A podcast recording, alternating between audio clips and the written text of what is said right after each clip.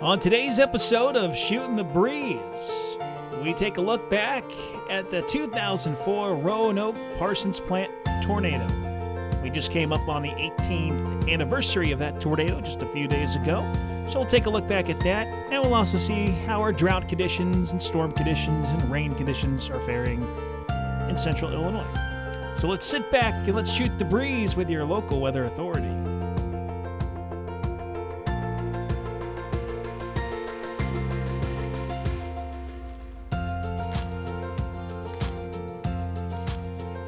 Good afternoon, good evening, good night, good morning, wherever you may be. Thank you all for tuning in. I'm your local weather authority chief meteorologist Chris Yates, joined by meteorologist Molly Naisley Hello. and meteorologist Adam Shawinski. Hello. I'm sitting here pointing to you guys like everybody can see me pointing to you guys. We, We can see see, your you. Oh, yeah. Yeah, You are seen. We see you. we see Well, you. hey, I'm glad you guys are joining us. Uh, it's been been fun, kind of getting back into the weekly routine of doing this. I was gonna say, I thought you were gonna say it's been a while. Like, no, we did this. I was going to say this is episode 30 something, but it is episode 30 something. I don't remember which one. now. thirty something. I like 30 that. something. I'm a 30 something. Chris is old. Wow. That's what you basically just. You were making fun of yourself. I'm just joining in. No, I'm just I'm just acknowledging a fact. Yeah, he was like, You wow. know what? you know what? That's fair. That's fair. I mean, hey, I'm old. We've got people in this building that were born after the year 2000, which is oh wait, we do. Yes. yes. The, now you feel old, don't I you? I do, and I'm All the youngest one in this room. Little baby. All right. Well, hey, before we uh, get into uh, all the uh, stuff, let's talk about this day in weather history. All right. Oh no no no no intro. Come on, Molly. Okay, let's try this again. I Wow. was laughing. I was laughing at Chris going, "We're gonna talk about all this stuff." I'm sitting here looking at the soundboard, making sure everything's going okay. Uh, let's try this again. Ready? okay, okay. On this day in history. History. There we go. Cool. Sounds so mysterious. This comes from This Day in Weather History, a Facebook page that you can go follow on your own. They have some great content and pretty much content every single day for some weather event here at home, abroad, around the world, and beyond. So, 20 years ago today, well, yesterday, the National Hurricane Center issued its first cone of uncertainty for the Atlantic Tropical Cyclone Depression 1, future tropical storm Arthur. As track forecasts improve, the cone size shrinks, and we all know how that goes every single summer. Let's get to another one. July 13th, 2019, Hurricane Barry made landfall on Marsh Island, Louisiana, as a Category 1 storm. The storm, which had its roots as a storm system in the plains more than a week earlier, caused $60 million in damage, mainly from significant flooding. Two people were killed. Let's get to some hail. July 11th, 1990. One of the costliest hailstorms in U.S. history occurred along the front range of the Colorado Rockies. Denver, Colorado saw softball-sized hail that destroyed roofs and cars, causing almost or causing more than 600 million in total damage. And at the Picatinny Arsenal in New Jersey, July 10th, 1926. Lightning struck one of the explosives storage uh, structures during a thunderstorm and started a fire. As a result, thousands of tons of munitions detonated. At least 21 people were killed and dozens were injured. And of course, the big one we're going to talk about today. July 13th, 2004, a violent tornado struck near Roanoke, Illinois. That's around here. The large F4 leveled the Parsons manufacturing plant. Luckily, all of the 140 or so employees sought shelter before the twister hit. Several farms were also destroyed, and three people were hurt. Minor injuries, I believe. Hmm? So that is a true. The reason we're going to talk about this, this is a true success story in terms of what um, you can do as as a business, but also as at home, and uh, it goes to show what preparation, planning, and taking action, and you know, using that plan as a way to keep you, your family, or your employees uh, safe. So it's kind of a textbook example of what warehouses, plants, manufacturing uh, companies could do. It was, uh, I know it was brought up after the Amazon facility got hit uh, last year, as you know whether or not they had uh, proper uh, shelter for their employees and and what kind of plan they had, or if they had any plan at all. And the Parsons manufacturing plant was actually seen kind of an example as what you should be doing. So let me read uh, through the overview, and then we've got some uh, sound bites uh, from some of the coverage from this station back in the day. Uh, when that uh, came through. But here's the overview. Uh, Adam kind of touched base on some of this, but I'm going to read directly from the report from the Weather Service here in National Weather Service in Lincoln. Um, I did put out a Facebook post about this, and I think the National Weather Service tweeted a link to this as well. Uh, anyway, it's pretty good. It's got a they do a really good post storm write up. They usually do after most big events, and it was no different with this one. Uh, so here's the overview. Uh, supercell thunderstorms tracked across northern and central Illinois the afternoon and evening of July 13th, 2004. A violent tornado tracked for 9.6 miles across Woodford County, with the tornado reaching F4 intensity along a one mile stretch between Metamora and Roanoke. Damage surveys were completed by National Weather Service and Woodford County ESDA personnel on July 14th and 15th. Specific details on the tornado's track follows. The tornado touched down approximately 1.8 miles north of Metamora, just a few hundred yards southeast of the intersection of Illinois Route 89 and County Road 1600 North. The tornado was initially of F0, which is 40 to 72 mile per hour strength. It moved southeast and strengthened to F2 intensity, which is 113 to 157 miles per hour. And near the time it reached County Road 1300 East, it then began a temporary eastward movement for about a half mile before curving southeast again. It crossed Route 116 just west of Route 117 junction and was at F3 strength, 158 to 206 miles per hour at that point.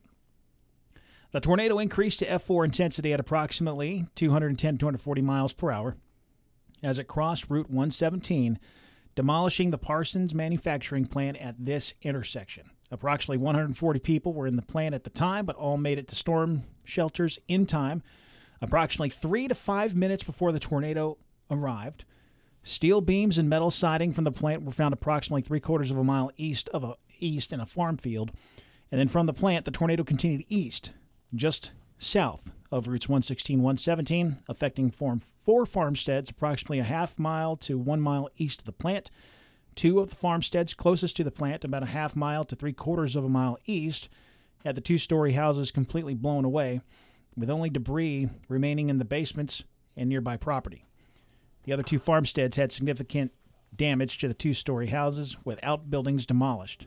The center of the tornado's track was about 100 yards south of the farmsteads on the south side of the highway. From the plant to the farmsteads, the storm was F4 intensity. The average width of the tornado during this time was 400 yards and was close to a quarter of a mile wide at times.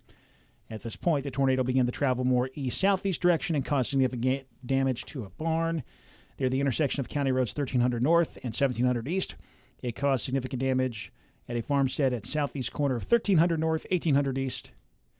And then the tornado crossed 1300 North shortly afterwards and lifted around 2:57 p.m., about two and a half miles southeast of Roanoke. Uh, the tornado was on the ground for about 23 minutes. So Wait, that was all early afternoon. I thought that was later in the afternoon from what I saw from the video. uh, It looked late in the day. Maybe it was looked just- later. It might have been the clouds. And That's storms. probably what it was. Now there were, um, there were more. So let me see if I. I was gonna say because that was a that was a big day. Yeah. Yeah, let me see. What time did I say on the time that it started? Damage survey. I don't know if it gave me a start time on this. Uh, it was one of those days. I was looking back at. Here's the start. Uh, so this thing started way up north. Um, Three fifteen. So it was it was late afternoon, early evening. Okay. Yeah, three four o'clock. Um, the this is one of those days where if you look at the shear profiles, and you've got all these radar images of this. Now the radar back then was a little blocky. it was called level. It was level three data. Now we've got much higher resolution stuff. Um, but it's an interesting setup. Uh, it, we had extreme instability. I mean, CAPE was over six thousand that day. Jeez. Yeah. Oh my! Uh, but if you looked at the wind shear profile, and I'll show you, and Molly, you can kind of take a look at this as well. So he had like 6,000 joules of CAPE with this. But you look at the wind shear profile, like, eh. You know what I mean? It's not, Uh, yeah, it doesn't scream tornado to you. but it's a good example as what lacks in wind shear extreme instability may be able to compensate. And with thanks to some boundaries, uh, outflows, and other convergence boundaries in the right place at the right time or the wrong time, um, you can get these storms that just start to spin. And the Roanoke tornado was no different. Was it on a boundary? I believe so. Warm Yeah. front, cold front, or Uh, I think it was an outflow from prior convection. Ah, that'll if do I'm it. not, it. There might have been a might have been a backdoor front um, that started to retreating north as a warm front during the day, and then that ignited. Uh, you can see the cell. It dry. It started way up north, uh, northwest parts of Illinois, oh wow, and just continue to follow the instaba- uh, instability gradient. and that'll also do it. So, and it just and it- just got hooked on that boundary and kept going. People, uh, there were comments on my Facebook page about this. People have said I have never seen a cloud go up so fast. And when you get into an extreme CAPE values like that, you're going to see clouds rising faster than you've probably ever seen in your life. I mean, it is just going to, uh, lack of a better term, pop. I mean, it just explodes. I mean, we always say that when we say that and talk about storms and severe weather. We say these two things are going to pop, and that's the best definition of a day that storms just pop. Now, usually, you know, we've had 6,000 joules of CAPE environments before that have had no storms. And that's just an, usually when we get something like that, we're capped. There's enough warm air aloft that prevents that from happening. Um, but this time the cap broke, and there there was one. There was a small cap. Oh, uh, one, let's see, what is that? Around a couple thousand feet off the ground. But once you get to a certain point with your temperatures and you got enough humidity, that's you can break it. Sometimes a little bit of the cap also makes it a more of an interesting day too. It does because it actually holds back, and so we call those loaded gun soundings. It holds back that instability. Because if say if the cap wasn't there, you would have had storms firing all up and down that warm front, Yep. and you probably would not have had that tornado. But because that cap was there, it held any other convection at bay, and allowed that storm to basically just take all the energy. I like to think of it when you're like cooking food, because of course I'm thinking about food all the time. Um, you put a you put a uh, uh, lid over the pan and you just kind of let it steam, steam, steam up, and then you pop it. Once you open, I don't know if you've ever seen steam go that fast, but it No. goes immediately fast once you uh, release that cap, kind of like that. Exactly. Uh, I'm not. Uh, I believe this storm also produced some pretty good sized hail in Bloomington. Once it went down that way. Yikes! Yeah, this was a this was a nasty storm uh, all around. Uh, as I mentioned, we have some clips here. I think we'll play them from some of our prior uh, coverage of that day or post storm coverage uh, from WMBD's. Sorry, I don't have the names of the people who are speaking on this, but uh, it's kind of interesting either way. So we'll take a listen. There was a line of storms across the sky, and um, I had originally seen a cloud. It was just kind of up in the sky all by itself, and it was drawn out on the one end um, across the horizon a little bit. And I watched it, and I thought, man, that cloud is sure looks funny. She saw this massive tornado creating an estimated 200 mile per hour winds heading straight towards the plant. She spread the word. Her coworker alerted staff over the PA. I was pretty scared and nervous.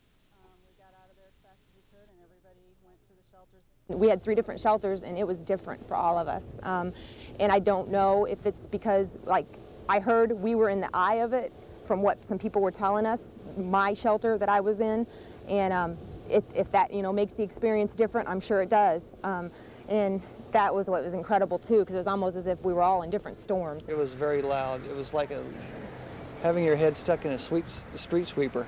You know, it, it was just a sweeping sound, and the pressure changes your ears. You can feel it in your ears. And when I was standing there, it was like I could feel it passing over by. You know, just because I felt so insignificant, so small. You know, it's it's it's a humbling feeling. Now he's walked through the ruin from that day.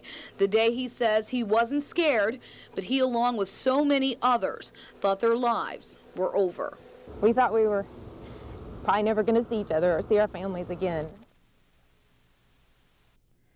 Yeah. So first hand account. Uh, again, I don't have the. I wish I knew. Maybe we can find that. Brian will know who they were talking, or at least uh, who did the report. Um, but yeah, you know, they talked about those storm shelters. So those storm shelters, I believe, were. It was concrete, but it was like double poured. I mean, it was thick, thick concrete, and that plant is And, look, if you've if you're listening to this and you worked there that day, and none of us were here, um, you can even correct us if we're wrong. Let us know. Uh, but it was very thick concrete in the bathrooms. Those were the storm shelters, if I'm not mistaken. And the rest of the place, obviously, if you look at it, the damage, there's nothing standing. It's uh, it's incredible. Usually, when you see that, and I believe Chris Miller talked about this. He's the former uh, was a coord- warning coordinator, warning, meteorologist Warner- Yep. down in Lincoln, and he said he thought that he was going to be finding People. people that were not alive after that. So that's something that'll uh, uh, it's uh, it's pretty incredible uh, that people survived. But again, it shows when they built the plant, they built it with the intent that we need to have storm shelters, and then they built it. Uh, they had they had a their plan was to deploy spotters before the storm came, and so they had spotters out this is why they were able to, while the tornado warnings were issued and the warnings were issued in a timely manner, there was great communication between them, um, Woodford County ESDA, the Weather Service. Everybody knew what was going on. So great communications. And then you had people at the plant had their own spotters deployed and say, hey, this is, it was obvious it was coming. And so, what did they say, three to five minutes? They had people in, in perfect. And that's how, that's really the best way to handle something like that. Obviously, it gets a little harder at night with spotters being deployed. And that plant's had a couple of close calls. I mean, it's it almost got hit by the Washington tornado, if I'm not mistaken. Um, so, um, but uh, yeah, pretty incredible uh, stuff there. We got some more, and let's play in this other uh, this other clip here. Of, uh, somebody uh, kind of going through damage. it's kind of sad going through that seeing that. It's going to be worse going through the shop and seeing all my tools and toolboxes and where I work, you know, level to the ground. They got some guys out there right now looking for their stuff, but good luck on finding it. I think they're finding it some of it at the bean field over here.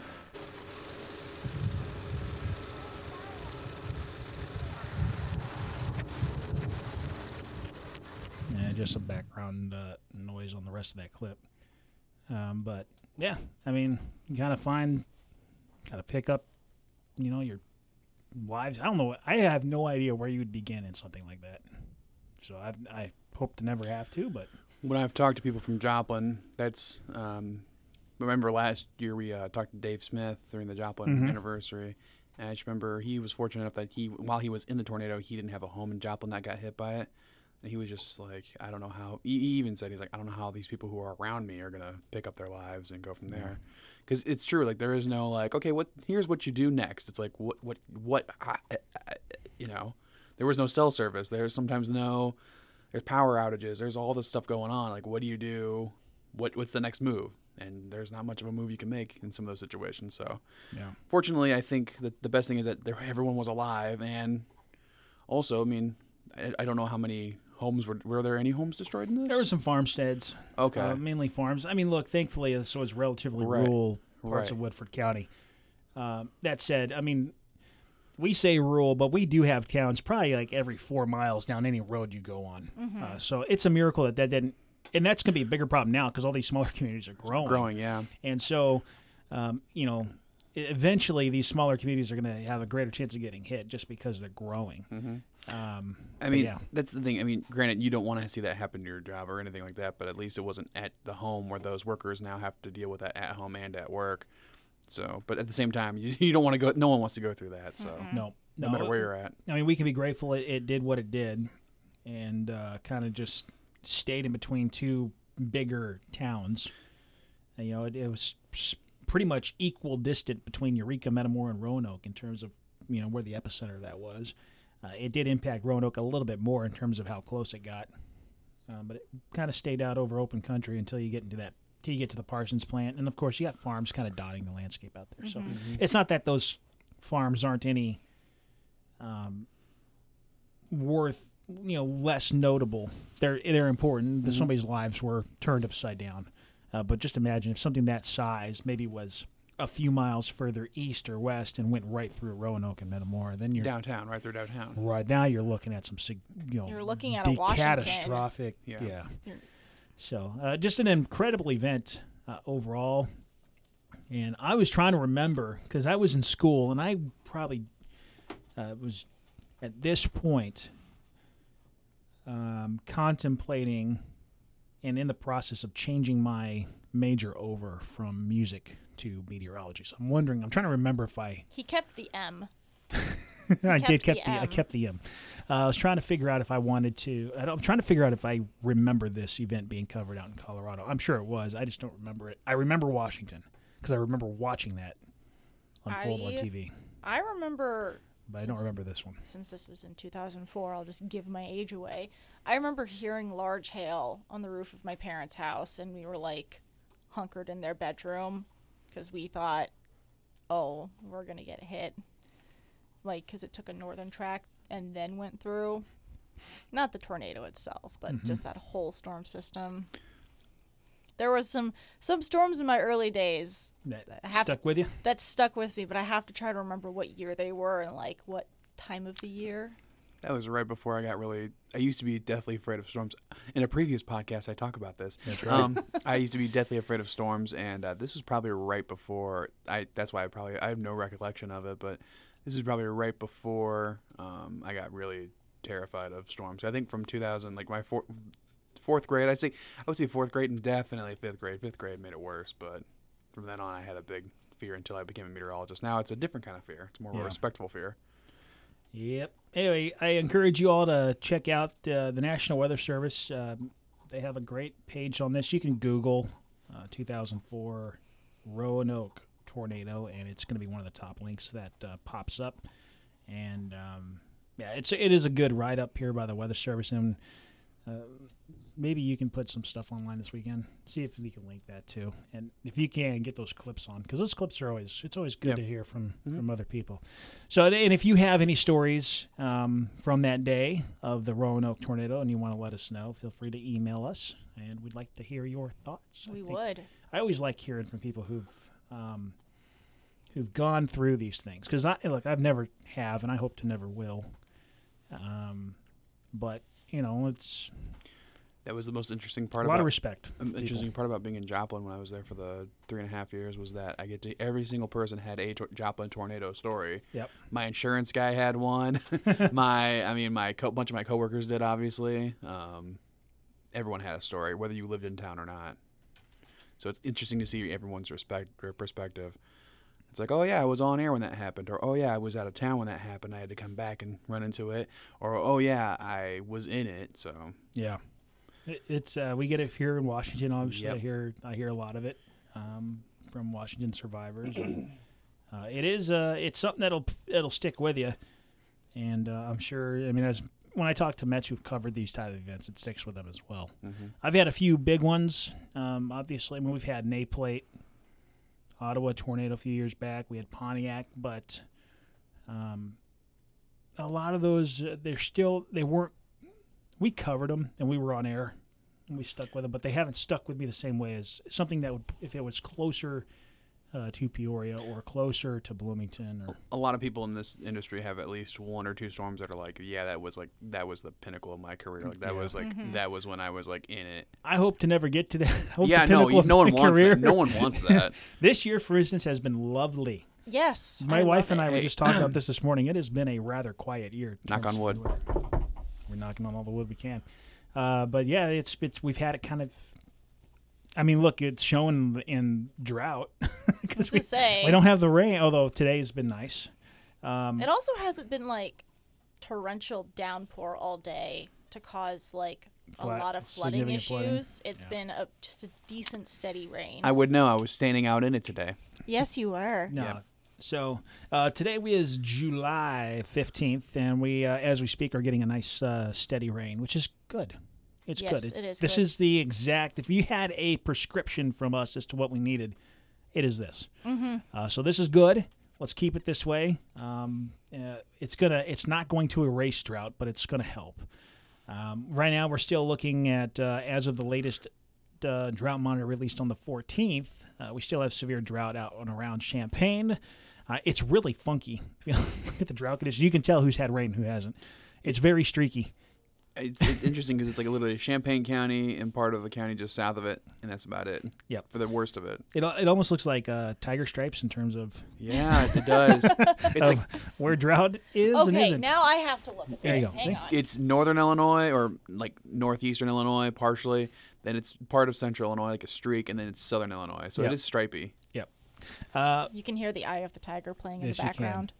Uh, the good news is a lot of us are getting some beneficial rain, and I think uh, we'll we'll continue to get a little bit more off and on through this upcoming weekend. Although Saturday looks pretty good. Um, not, I mean, even though you might be listening to this, you're like, well, No, That was last week."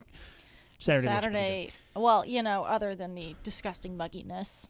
Well, yes. Well, yeah, yeah. Well, that Our just comes with our territory. I'm just waiting for that corn to continue to grow, and then we get into 80 dew point territory. For Hey man, it's it's getting pretty big out there. We're driving through uh, uh, all the way to Deer Creek, Mackinaw area, and uh, my photog and I, Brian, um, who gave us those clips earlier today. Yep. Thanks, um, Brian. he uh, he he and I were commenting the whole time. Beans are looking good. Corn's looking good too. It's starting to get some silken up there, and it's like we are having a very midwestern conversation. Yes. you know, these are good though because uh, and there was some concern early on. I mean, heck, with everything going on in the world and fer- fertilizer shortages, and the last thing our farmers need right now is some storm to wipe out their crop. So. the the drought has been of concern, but they've been managing, and it's not. I mean, look, it's been worse. Uh, the 2012 drought, I believe, was very bad for I saw. state. I remember being at Grandpa's at the lake and being in, on the water, coming back and seeing like brown leaves and dead corn Yeah. everywhere. Yep. In an area that's usually pretty lush. Pretty, yeah. So this is it's not bad. It's it's it's the poor folks in Champaign just haven't caught a break this year. Yeah. this year. But outside of that, it's really not bad uh, across the state. We need more moisture. Peoria is still good for. When I checked yesterday, we were about four and a half inches below average for year to date. Um, We're not going to see that. no, uh, uh, we're not going to make that up real quick. No. And look, technically, Peoria's technically not in a drought. Right. I mean, so there's more involved here than just your deficit for rainfall for the year. It comes down to soil moisture and and exactly when that rain fell, how often it it falls, and did it all come down at once, and where you end up with just nothing but runoff. The good thing about this is this rain is soaking in. Actually, it's actually mm-hmm. going down to the roots. It's not just falling heavily and then running off into some poor drainage ditch. You'll this have plenty of time to get your shoes muddy in the grass. I know because my shoes are muddy from earlier today. oh, boo hoo. So anyway, take I'm gonna enjoy it. I might I actually had to cut my grass this past weekend and I was looking at it before I came into work today. And I might, because of some of the rain we had this week, and it hasn't been terribly hot, I might have to cut it again. Ooh. It's growing. Uh, you know, now my front yard needs some more love. It's a little my front yard sits on a little bit more of a slope, and so it that doesn't always soak in. So I've got a little bit more brown grass there, and then I've got some random. It's a different. eh, I've got mixed breed grass in my yard, and I've got that one that there's this one patch that just constantly grows. I, I have that too. Uh, my mom and dad had that too, where we had certain spots where it's just really lush and thick and darker color. Yep. And it's just one spot that just outgrew everywhere else. And I'm like, I wonder if it's just a different type of seed or if it's a, like a water deposit underneath yeah, there, It's good. Yeah, good. We uh like a mini aquifer. we had that too at my parents' house. But that was cuz we had a dog. Wow, That'll that's- do that's it a whole different problem. then. That'll do it too. whole different problem. We had brown spots and we had regular, fully grown spots. And I was like, Ooh. ooh, that's because you have a dog. We didn't have brown spots. Well, that's we bec- had green spots and we had extra green tall spots. Ah, we had in California no grass. We had weeds. and I, ta- I was talking to my dad because we he always wanted lush green yard, and it just where I grew up it was just basically there's soil and it's rock. So there's really no good place for stuff to grow. He's like you'd just be wasting your money if you well, planted that sod. it never rains really, Right, and I mean it almost in California might benefit just to get artificial turf anyway. or just rocks everywhere. Well, that, that's that's Fan- common too. fancy That's rocks. too. But rocks and- Fancy rocks. Fancy rocks. All right, let's take a look at the. Um, before we leave, let's take a look at what the rest of the month has in store. Because I was looking ahead, um, the week of what is next Monday, the 18th through the 22nd, especially later in the week, looks hot. Oh goody. Boo. I'm not a fan. I'm hoping it. I'm hoping it stays still to the west, um, which it might. Um, but we've got models are hinting at at least solid low to mid 90s, if not hotter. I've got even a few that are throwing out some triple digits, which again Peoria hasn't seen 100 degrees since 2012. Hmm, does that sound familiar, everyone? that corresponds with drought. There's no coincidence there. That's you know when you're abnormally dry, it's a lot easier to get abnormally hot. Um, Well, so we're not quite at normally dry, so there is that's what still I'm. hope. That's why I'm hoping. I think this moisture that we're getting, this rain that we're getting, actually could be- keep our temperatures down a little bit. Mm, but it's still gonna be. I don't. Like It's gonna be hot. It ain't gonna be- like- it ain't gonna be like great. That's why I left Southwest Missouri. It was But, hot there. yeah, Southwest Missouri is quite hot. But yes, it is looking hot. Uh, the long term forecast, uh, pretty much nationwide, unless you're in Alaska, Yeah. Is looking above average temperature wise, uh, probably through the end of the month, and perhaps even into August. And in terms of precip, it does kind of dry out this week. I think in my latest forecast uh, for next week, I don't think I had more than a 10% chance of rain, and that 10% chance of rain was for Tuesday night into Wednesday. The rest of the week is like zero, which I don't know if I've ever done. Usually I'm like, eh, something might pop up given how warm it is. I'm like, no, there's no chance. There's nothing. So this is it. Whatever we get this weekend, it's got to work. Put your buckets out. so warm and dry basically next week. Yeah, it's looking that way. Warm and dry. Uh, again, great weather if you want to just, you know, if you're looking to do outdoor activities, just stay well hydrated because it is going to be quite hot. Wear sunscreen. Yes. Oh, I already know what I'm planning. Be mindful of those pets. That that too. That wasn't what I was thinking about, but I was on I was on track for a fun activity, and then you're you're going to talking about. Uh, I'm Jay. just telling you. I, he's got a point, but you know, here we are. I mean, I'd sunbathe, but I'm not going to do that because nobody wants to see that. I, I, I didn't want to. I didn't want to hear about it, Yeah. Chris. Let alone I- I- see it. I mean, I've got a fence, but I don't have a privacy fence. So to spare my uh, to spare spare my neighbors, we'll save them the embarrassment. Hi, this is Shooting the Breeze with your local weather authority, everyone. Yeah. All right. Anything else you guys want to add? Uh, A pun to to end this, All right, we what- got whatever a little- this is. little corny joke going on. We're, we're, we got this. All right. Well, hey, um, yeah. So thanks for this has been great. It's good to look back uh, with some of the more significant events we've had in over the years. And again, if you uh, survive the Roanoke Parsons uh, manufacturing plant tornado, please let us know, and uh, we'd like to hear from you. I always like hearing stories. It's uh, it's good to get to people's because it's nice for us to have your perspective going through something like that. It actually helps us do our job. I found one. Uh oh. In the spirit of this being a little bit of a thunderstorm slash tornado right. episode, what? Hold on, hold on. I'm not ready. I dropped the ball. I apologize. Uh, boo, boo. I know. All right. boo this man. Hold on. Are we good? Do we wait? Do we Uh, wait, wait, wait, wait uh, for uh, it. uh, Wait for it. Okay. right, right. Wait for it. All right, you're good. Go for it. Okay. What did the tornado say to the sports car? Want to go for a spin? Oh man.